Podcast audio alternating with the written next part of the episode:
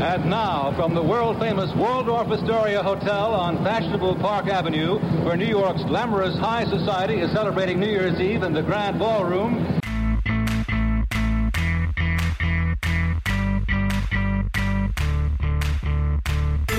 Don't you dare go away because this is the place to be.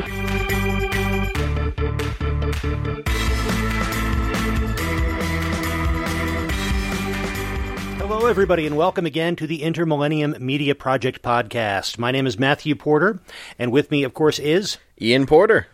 And what we do here is I show Ian TV and movies from my youth so he can figure out what on earth happened to, to me, and I can make sure things happen to him so we can continue to communicate for the rest of our lives. This was a little bit more of a when. A when happened to you instead of a what. Yeah, this was very time based. Oh, and, and of course, this is a special edition, especially if you're listening to it when it's released.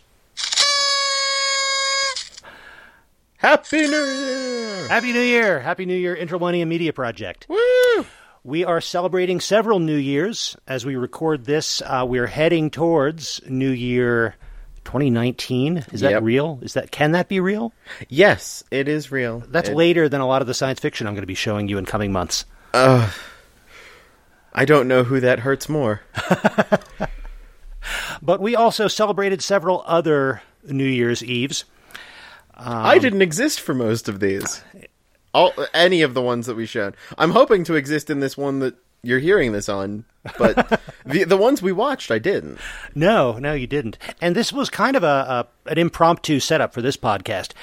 I had something picked out, and we've been trying to keep to an every other week, every other Monday kind of schedule for releasing these. Hi out there to all the regular listeners. and we were planning this. I was looking at the calendar, and Mrs. Darling Wife mentions you do realize that your next podcast is due to go out on Monday, December 31st. So that immediately made us think we've got to find something to do for New Year's Eve. I I actually mentioned this to her earlier, but she is kind of this show's producer. In some ways, she she's she's done a lot of scheduling of making sure, like you're this is part of a recording, right? And you guys, th- that room's open. Go record. So, She's certainly the muse and guiding force of this podcast Oh, yeah. in ways She- that she never intended to be. absolutely. But that's why you're listening to this special uh, podcast, uh, releasing this couple of days early so that you have a chance to use it to really get in the mood for New Year's Eve. Exactly.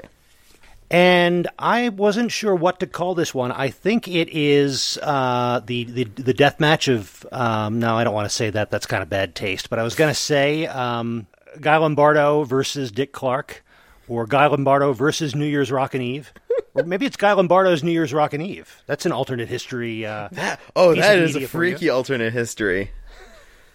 I, I'm I'm gonna get this out of my head now. I keep I, I keep hearing Guy Lombardo, and I keep thinking Falco Lombardi. Maybe I'm just playing too much Smash Brothers, but now I can't get that like weird hybrid out of my head. That would be a cool New Year's Eve. Oh yeah, Falco Falco, Lombardi and his Royal Canadians.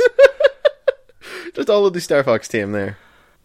Well, this was a, uh, a challenge to put together. Also, a lot of the media that we, we watch, the movies and TV, these days you trip over the stuff. It's hard not to find copies of anything that was popular, uh, even going back into the 60s. The Avengers, that wasn't really a problem. Max Headroom, not a problem. There's there's plenty of things that if they can get a recording, be it okay quality or good quality, it will either be pressed to a DVD box set or it'll be available as part of a backlog on a streaming service now.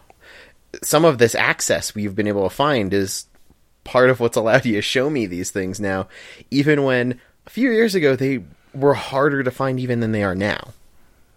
And the number of streaming services that offer a lot of these things that I'm trying to find to show you just keeps expanding. In addition to the big ones like Netflix and Amazon and Hulu and the various networks, we've also got you know Tubi and Classics with an X, which has a lot of great old movies on it. Most of them before my time, but there was some cool stuff on there. But this was a tough one because I wanted to show Ian some New Year's Eve programming from back when I was little and when I when I was um, was younger, and that's ephemeral. It's hard to find that stuff. it is inherently tied to a specific time and is inherently replaced within one year's time. Exactly. Yeah, and who's really interested in watching New Year's Eve from 1997 or from from let alone 1977, let alone you know 2017. Once it's over, New Year's Eve is over. You're moving on. Who wants to see it again? There's a couple of instances where like a specific musical act could be the thing that keeps it around. If you're really a fan of one band and they've got a performance, you might keep that as an instance of their play. But even that kind of was shifting, and we saw that change over this course of stuff. So I don't I don't know if that theory holds up, Ian. If so, the Guy Lombardo fans of the world would have made sure there was a boxed set of every one of his 48, yeah, uh, actually right, 48 different New Year's Eve uh, telecasts. And yet I couldn't find him anywhere. I'm just, sorry, I'm just having the weird idea now of Tears for Fears doing a Guy Lombardo cover after combining those in my head, and it's getting stranger by the minute in my mind here. That yeah, I I could more easily imagine Guy Lombardo doing a Tears for Fears cover. Yeah, that's because we did hear Guy Lombardo do some covers, and he still makes he and his Royal Canadians still make every song sound the same. yeah. I mean, I was waiting for him to you know bust out some some covers from Iggy Pop and the Stooges, and they still would have sounded like everything else Guy Lombardo uh, played. Oh yeah. And just to give you folks some context, what we watched first this evening was portions of Guy Lombardo's final broadcast, uh, the New Year's Eve before he uh, unfortunately passed away after a, a remarkable life in music and in broadcasting. This was New Year's Eve 1977, wasn't it? So it Yeah, was, uh, 1976 to 19 into Yes, 1977. it was December 31st, uh, uh, 1976. And his telecast from New York's Waldorf Astoria Hotel. Oh yeah, it was much more New York centric. This was about being in this one location.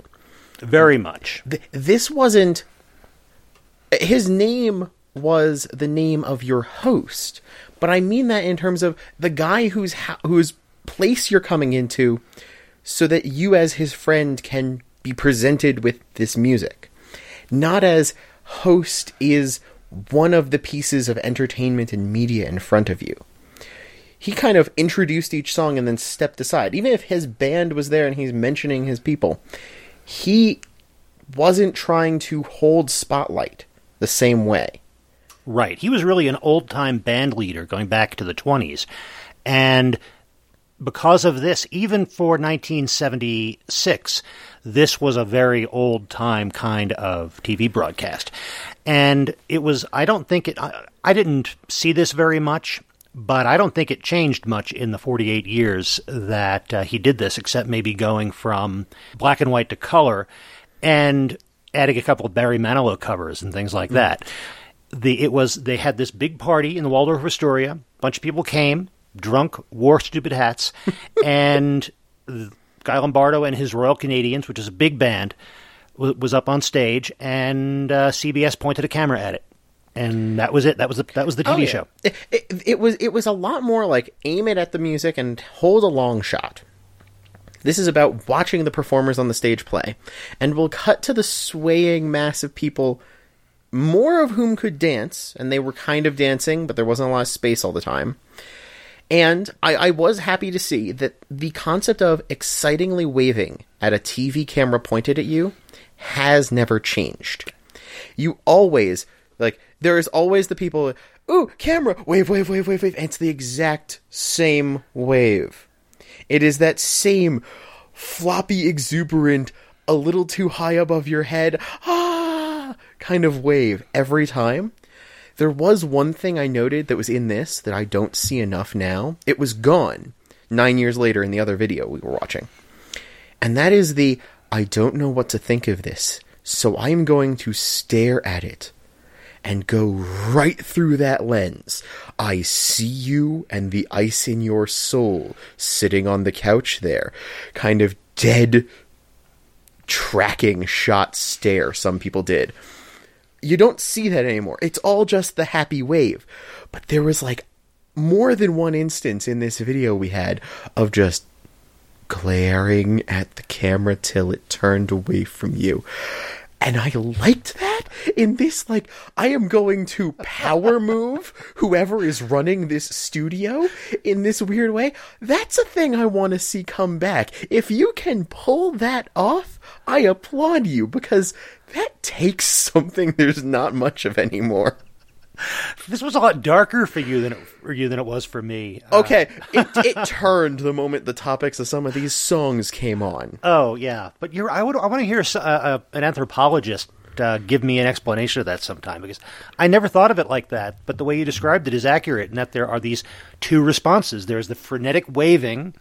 Or there's that dead-eyed stare. I don't know if it's in challenge or in fear, but you're right. It's one or the other, and the stare kind of went away. Or the directors got better at keeping it out of the telecast. Yeah, they, they either got good at avoiding the stare or everyone just got used to it enough the stare left. But it is a power move that no one's picking up. Yeah, but that, that wave, it's got to be some kind of a visceral reaction. There, we must be able to trace it back to some pre-television, pre-technological response. You know, uh, recognize me, my tribe. Do not shoot me. Yeah, I wave at you and smile. yeah, we watched an abbreviated version of Guy Lombardo's final New Year's Eve telecast. It was somehow still slow. Yes, yeah. I told you I could have dug up the, the full one hour or 90 minutes or whatever it was if you wanted. I'm still willing to do that. I wouldn't Just be for you. awake to podcast then. I would be comatose. And you're, yeah, it was just, it was a straightforward program, a few words from, from Guy Lombardo introducing each song, and um, they played music. It, it, it, you described it when you were telling, like, when you gave me the little heads up. You give me a little blurb when you start the video most times. Just Yeah. so that I'm like, Little context. a little context. And you described this as the background radiation of a New Year's Eve event when you were a kid. That this was the thing that was on in the background watching. And that made so much sense because it wasn't something designed to draw your eye to keep it there. It was something designed to fill a space. It was it was a little bit more here's the window into the rest of the party you are happening to attend. That's an interesting way to put it. I never really thought about it that way. When I was saying it was kind of just the background noise of the background radiation, I was thinking more in terms of my age at the time and how involved I was in any of this stuff. My parents, the one big party that my parents had every year, your um, grandma and pop pop, was a New Year's Eve party. In our basement in the 1970s, we had a 1960s style rec room, and they would decorate that with streamers and, and crepe paper and balloons, and all their friends would come over and, and drink and, and and have snacks and watch Guy Lombardo. That was what was on the television at the time. And I was never part of that world. This was something mom and dad did. But I kind of knew just from glimpses there was this happy old guy with a giant group of musicians behind him who would be on the television when they were doing this. So, and my understanding later on was that this kind of was t- TV on New Year's Eve for millions and millions of people. Yeah. But you're right, even at those parties, for the people at the party, it served as just background. It was a they were at a party and this was a window into a bigger party that was happening somewhere else at the same time. it was the interconnection of an event, not an event delivered to you.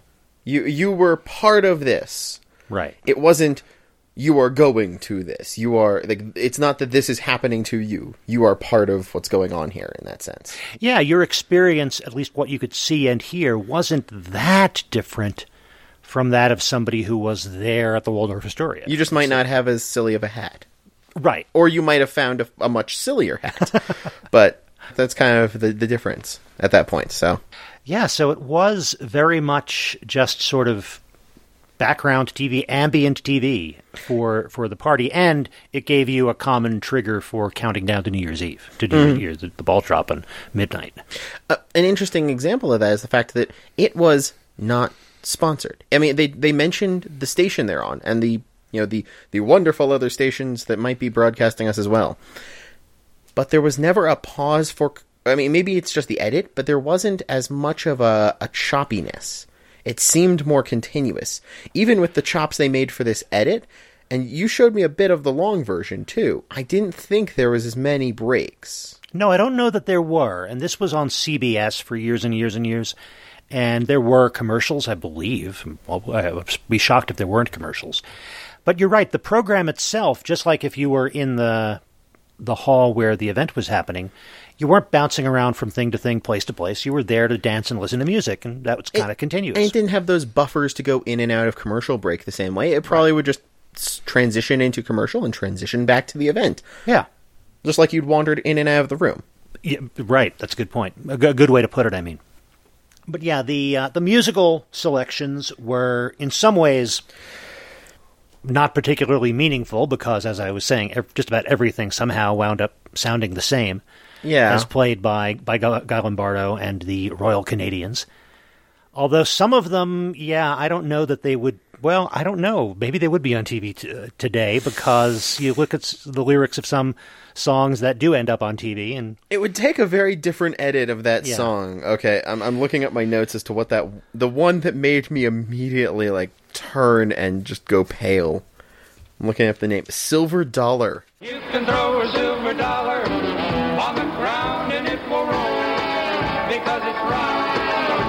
Oh my goodness. Oh, I, I- have it written down here as it's a passive aggressive social media post set to upbeat music.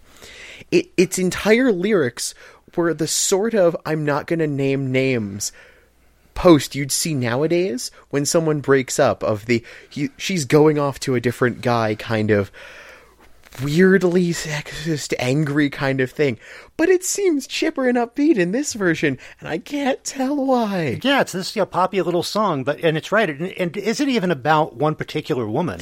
right It's a, just making these blanket declarations about men and women, and lines like you know, as a dollar goes from hand to hand, a woman goes from man to man, and these like, it's I don't know, it's the 1970s incel anthem. Yes, what in the world is this thing? Yeah, I was I was not sure what to ah. make of that. There's only one thing worse in the universe, and that's a woman, a pretty woman, or any woman without a man. I don't want to lean too much on eh, in this podcast in general. I don't want to lean too much on it's a product of its time because that's a cheap excuse and you know standards are still standards, but man, times have to have been different for that to have seemed like a happy party song like that. Either either times are very different, and that's what I think, or how you code sarcasm has shifted enough that we can't read this song the same way. Yeah. This this is either an issue of problematic context or we need some sort of social Rosetta Stone to properly understand w- how it was being read. And I'm I don't think that second exists because I think it meant itself in the first one. I really have trouble thinking of context that would make that song much better. Yeah, it- Really, it's- better? No. Listenable without cringe? Maybe, but oh. even diff- that's still a tall, tall order yeah, of pancakes. that- anything's possible, but I wouldn't be really expecting that. Yeah, My no. But yeah, it was it was a pretty straightforward telecast. They pointed a camera at the room occasionally, pointed a camera at the bandstand, and uh, you get an hour or so of music, and eventually they count down to the ball drop in Times Square. Yeah, that the most similar thing between the two was transitioning over to Times Square, New York. And I mean, it it was right down to the the first thing the announcer s- says. It's in Times Square. Is how cold it is. Right. It was. I mean, it, it, they they were doing they were doing those same beats back then. Now we go to Times Square and Ben Grauer to see the excitement over there. Take it away, Ben. Take it away. Oh, I hope I can talk. I just saw the sign up there and it said 15 degrees. This is the coldest New Year's Eve I've ever covered in almost 40 years. You're from the Rocky Mountains? From Denver, yes, we're from Denver, Colorado. You're not cold here. No, we're okay. We're used to The this. temperature is 43 degrees, by the way, here in Times Square.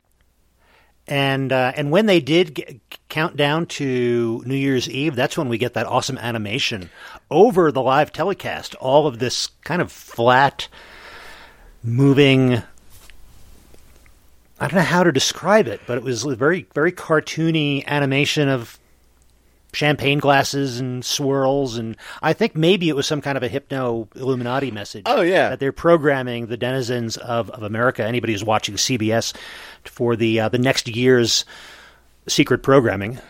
The new year has struck, and the LSD has kicked in right on time. It also went for way longer than I expected. It, in, they carry that energy going. It just, you know, animations, party, Oh, yay, yeah. yay, They trumpets, yay. That midnight moment is milked for a long time, even on those uh, old Guy Lombardo telecasts. Oh yeah, So I gave Ian uh, that kind of 15 minute sample that I found on YouTube. I'll link that in the show notes to uh, to just give you a sense of what TV, what what the most popular New Year's Eve TV had been for decades and decades. And then we uh, we watched something else because around that time, through the 70s, there was of course a generational shift happening, and something else took over. Dick Clark's New Year's Rocking Eve. From Hollywood, London, and live from New Orleans, Las Vegas, and Times Square in New York, ABC invites you to the hottest party of the year. Dick Clark's New Year's Rockin' Eve 1986. Brought to you by Juicy Fruit Gum. That's right. We also watched New Year's Rockin' Eve. And to make it a little more relevant, I went forward a few uh, years, nine years, like you mentioned, Ian, to New Year's Eve, New Year's Rockin' Eve, excuse me, that's an important uh, adjective. New Year's Rockin' Eve 1986. So this was from December 31st, 1985. Ringing in the new year of 1986 with Dick Clark in uh, Times Square. And immediately, the f- uh, the first thing, m- right off of that, corporate sponsors Yes. for the event, and um, and that right there sets a tone, because now the hosts are an event. Now it's these people you're coming to watch do a thing for New Year's. You're not you're not there with them. You're told how awesome and great it would be if you were there. That's that difference. It's it's exclusionary a little. I, I, I don't know how to describe that properly. It's it's a little separating because suddenly this is a more staged event. It was very staged, very stage managed. In some ways, it had a link to the Guy Lombardo stuff because there was a party going on at the time. It was, I don't know, it was a sound stage or what space they had, but there were people there live and dancing and wearing party hats in front of the stage where the musical acts were happening. But it was clearly being done 99.9% for the television, not we're having this big party and we happen to invite in some TV cameras. Exactly. And I'm going to correct you. Half of the people on the soundstage were dancing. Half of them thought they would try. And they were not.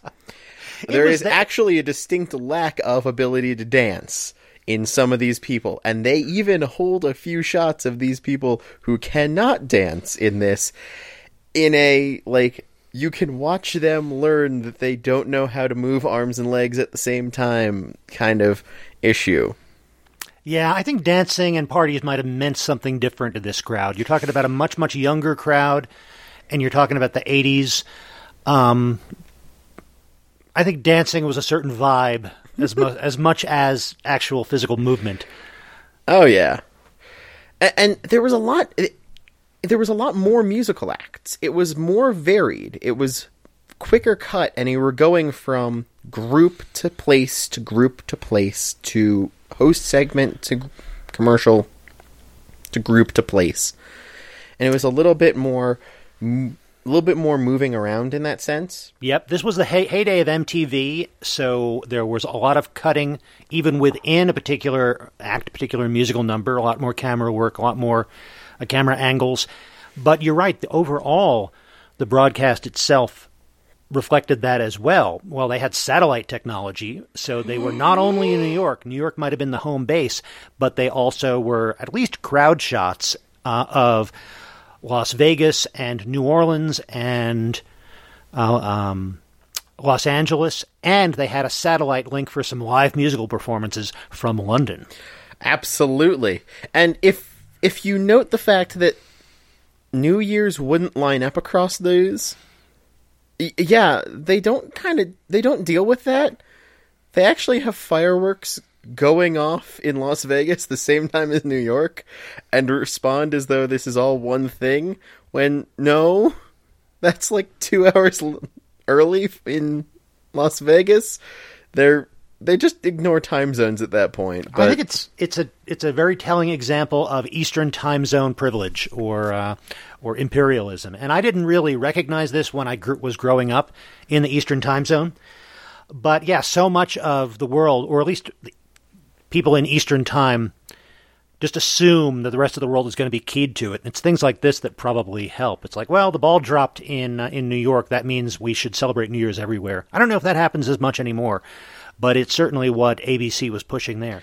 And Oh, it's a yeah. very different experience for us now celebrating New Year's Eve in Mountain Time when uh, you're we're getting texts from family uh, at midnight at 10 o'clock our time wishing us a happy new year. I'm I'm gonna share a personal story here though.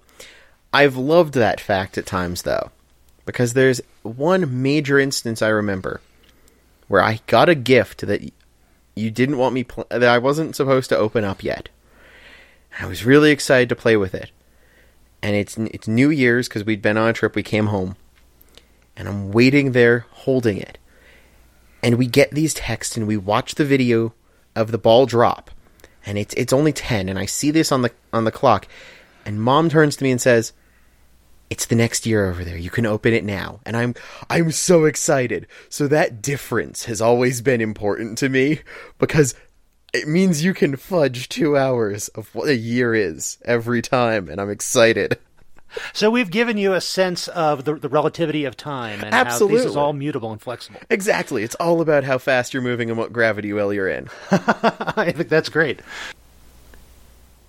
So for the New Year's Rockin' Eve, 1986, we had the whole uh, broadcast, or at least almost the entire broadcast. The whatever VHS uh, tape this was from cut off before the end of the final musical number.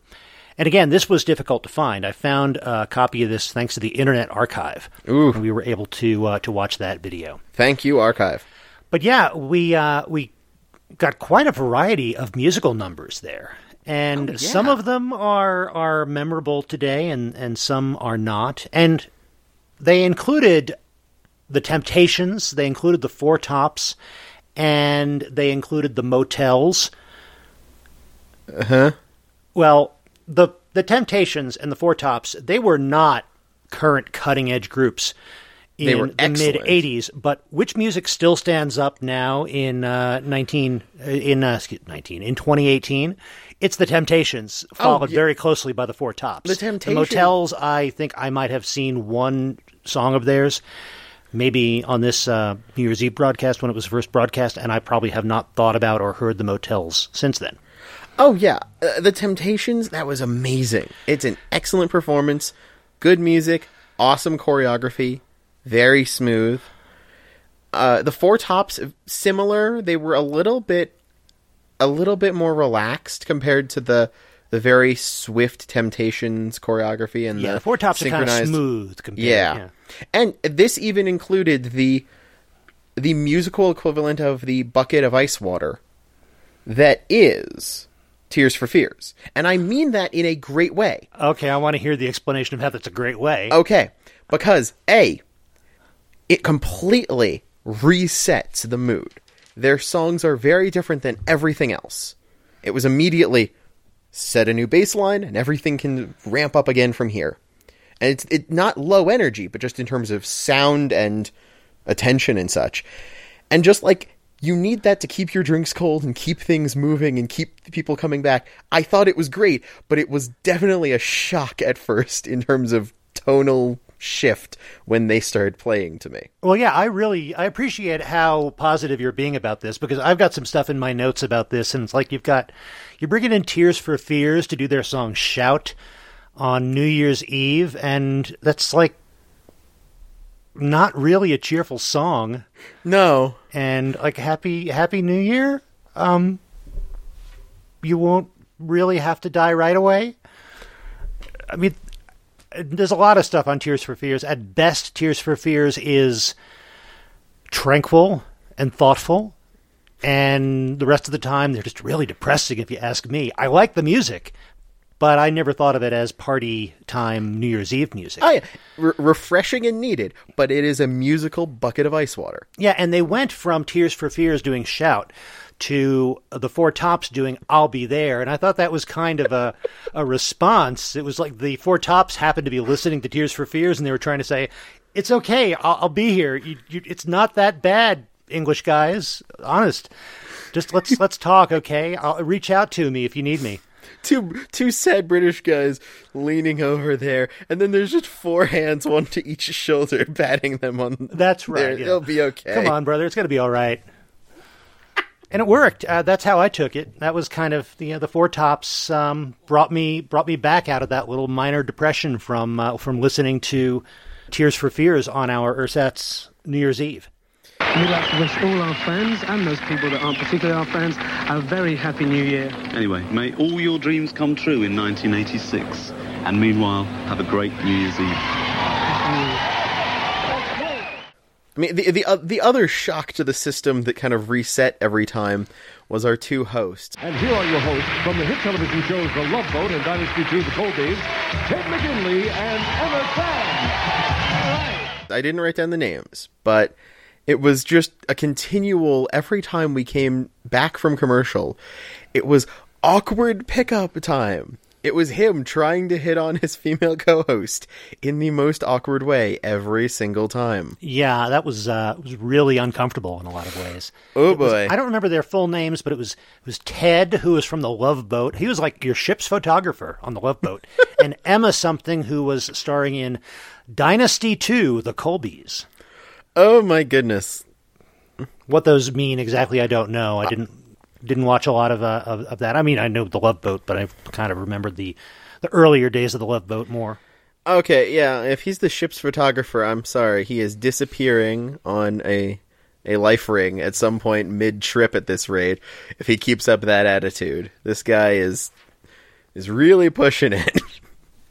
and and the fact that it's so staged it it makes it almost worse because at least if it was more improv seeming you could blame just him but i feel like there's an entire writing and directing group i have to also shake fist at Yeah, it's not like this was all spontaneous. Clearly, it was not spontaneous stuff from him. no He's not. I don't think he was that quick, and he wasn't that, a good enough actor to make it seem spontaneous.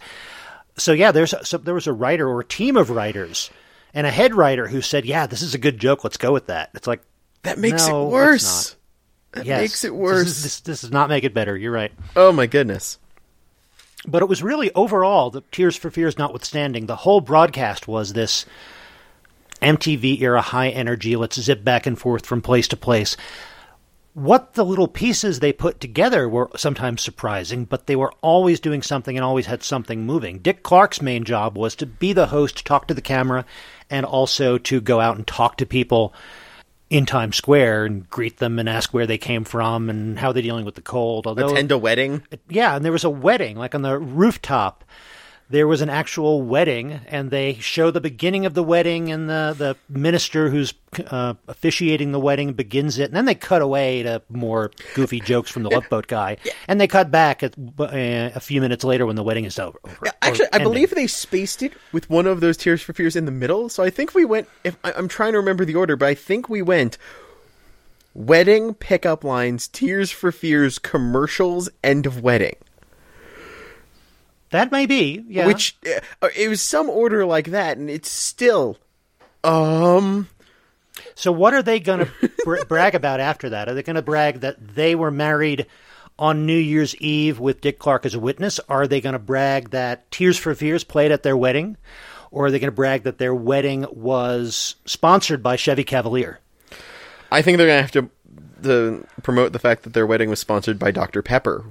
Right. Yeah, and that's something that's different. We uh, we usually have some kind of a narrative to talk about on the Intermillennium Media Project, and we really didn't in this, except we Ex- did. Except the Dr. Pepper commercials. Yes, That was actually the clearest narrative we got across all of this.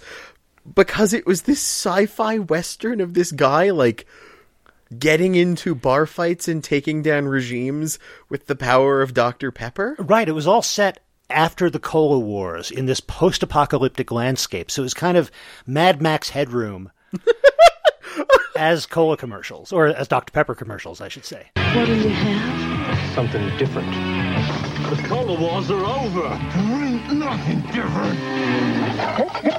I have something, something different. Bring this character back. Bring this character back. I I want to see him again. I want to see, you know, leather vest, shoulder pads, and white hat going into places fighting people and asking for Dr. Pepper. That was the best ad I've seen for that soda in forever. Okay, I, that means I have to interject now with our usual questions. We'll address later the fact that our usual questions don't really apply to the New Year's Rockin' Eve broadcast. But when we talk about TV shows, we always ask revive, reboot, or rest in peace. I don't know that we can say that about New Year's Rockin' Eve, but we can ask that about the Dr. Pepper post apocalyptic after the Cola Wars commercial. So, Ian, Reboot. You want reboot? I want a reboot Yeah. of this Dr. Pepper ad. yeah, I think you're right. We're not going to get those same actors and directors and people back to to to show us what happens next. Yeah, it- but you want a new version of the Cola Wars. You can yes, this would work. I think I think we've got got that bit here. Yes. I'm with you. Of those options, revive, reboot, or rest in peace, I'll take a reboot of this. Yeah. Where's Ronald Moore to give us the even grittier, darker, more serious reboot of the post Cola Wars?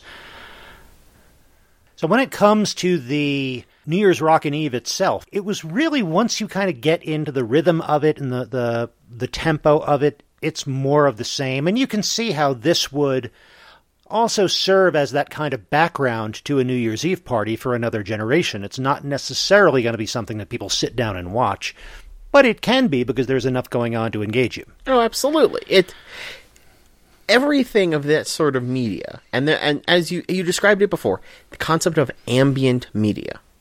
This is specifically, and there's, there's ambient soundtrack and such, and that's something that people know. But the concept of ambient video, the concept of ambient in, environmental media in that sense, designed just to put you in a a mindset alongside others for an event is not has not gone away but it also doesn't evolve in the same way as other media. It it shifts with what's popular but it's still attempting the same thing maybe just differently maybe a slightly new targeting but the purpose of it's that same thing Yep. I'd be interested to know, I don't know if there's any way to find this out or if anybody's ever done surveys about this. For those who watched, either watched then or watch now, New Year's Rockin' Eve, how many TVs tuned into that are TVs that are at a party with a lot of people?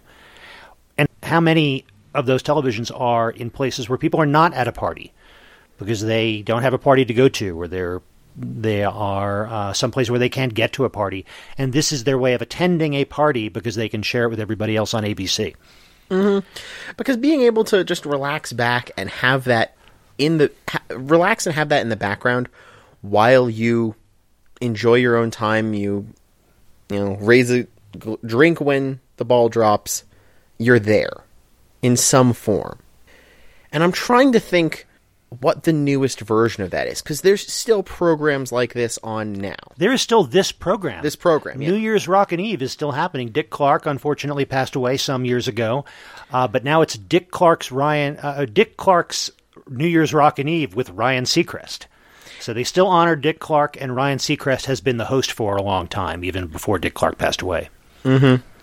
but it's I- I can't tell if that means this is still going because as we described this is something that goes away after the year it's done Very ephemeral. it's yeah. so ephemeral and so i'm trying to figure out how you think about this as a whole because is this individual instances which just happened to Phoenix like revive? Or is this an entire lineage of one thing, like the name would suggest, and that these are a, a continuation in that sense? Is Dick Clark's New Year's Rockin' Eve one great magnum work? Each year is a chapter in it. Or hmm. is each one an isolated, ephemeral piece that comes and goes, never to be thought of again? Like some sort of cultural mandala for that hmm. year. And I don't know. And that's what I'm trying to to make a final decision on and think up because how you look at it would change how you expect it to change. So I'm trying to think of what this is as a whole. And if this is one giant piece that is new chapters every year, then at some point, the quicker editing, the individual disparate bits from one group to the next, mean that it will move farther away from that Guy Lombardo. You're here in the room, and here's the one band playing in the background, and turn into something more like a curated playlist that happens to interrupt itself for the synchronized event. Hmm. But if these are individual format but ephemeral pieces like that, if they're designed to be that, it can hold on to this more as a a summary system that can be repeated for longer, I think, because it wouldn't have to try to m- adapt to keep up the same way. So I almost think that if it is if they are isolated, it actually makes it live longer because it won't it doesn't seem as tired early. That's interesting. And so much of it might depend on how things change year to year. Because if you look at isolated examples, you're going to see dramatic changes. If we watched the first Dick Clark's New Year's Rockin' Eve from sometime in the late 60s, and then we watched one from the mid 70s, and we see this one from the 80s and 90s and so on, they would seem so different in some ways. They'd still have a similar structure, but they would seem very, very different. I'm wondering if you watched each year's installment, one after another, would it seem more continuous? Would you see an evolution that would make them appear to go together more than these isolated pieces? Our hunt, uh, the hunt to find one of these to watch, wasn't easy. You you were saying that it was hard to find find these. They're they're not saved a lot of places. Right. It just happens that I happened to find one where someone recorded it on a VHS tape and put it on the uh, digitized it and put it on the Internet Archive. But if you could get samples of every five years, let's say, give it enough space there, every five years, and give us like a 10 minute clip from, and I- I'm pulling numbers out of nowhere here because I'm just trying to get like a, a place right in the middle of this. A 10 minute clip from 30 minutes before the ball drops. So the the event is in in swing. You're not getting the intro where they're introducing everything, and you're not getting the ball drop where everything shuts down to focus on that. You're getting it in the middle of its content to keep you going, and you put those in a row. What would it look like? You know, we went into this assuming that our usual questions were not going to apply in any way to something like this. Our uh, uh, we we talked a little bit in the terms of the commercials about the revive, reboot, or reboot, or rest in peace. Our other question that we always ask is binge or no binge. I think that our answer is if it were possible, go ahead and binge, if, at least as a cultural artifact. If anybody can find all of the recordings of these, go ahead and spend the 60 hours or whatever it would take and let us know what you think about this. This is a binge, not because there's something specifically that we can say is great about binging. This is a binge because if you could binge, what you would learn about the overall of media might be grand. I think this is a, either a media or an anthropology PhD waiting to happen. Oh, absolutely. Analysis of New Year's Rockin' Eve. And that dead stare into the camera. What happened to it? Oh yeah, we got to find out what happened to that dead stare. the lost power move. Well, on that unexpected note of a- analyzing Dick Clark's New Year's Rockin' Eve as a, a cultural artifact, I think it's time for us to wish you all a happy new year. Whenever you're listening to this, I hope that uh, 2019 or whatever year it is is a terrific one for all of you. And once again, I am Matthew Porter, and you can find me at matthewfporter.com, or you can find me on Twitter at by Matthew Porter, uh, and there are two T's in Matthew. And Ian? And you can find me as Item Crafting most places, be that either on Twitter or itemcrafting.com. And yeah, see you in this new year. That's going to be awesome. Yeah, so we're gonna we're, we're uh, appreciate everybody who's listening to uh, the Intermillennium Media Project. We are going to keep uh, uh, recording these because I'm going to keep showing all this weird stuff to Ian. So We we will keep on trying to figure out why he is this weird. so we will see you soon. and remember, in this new year, go find something new to watch.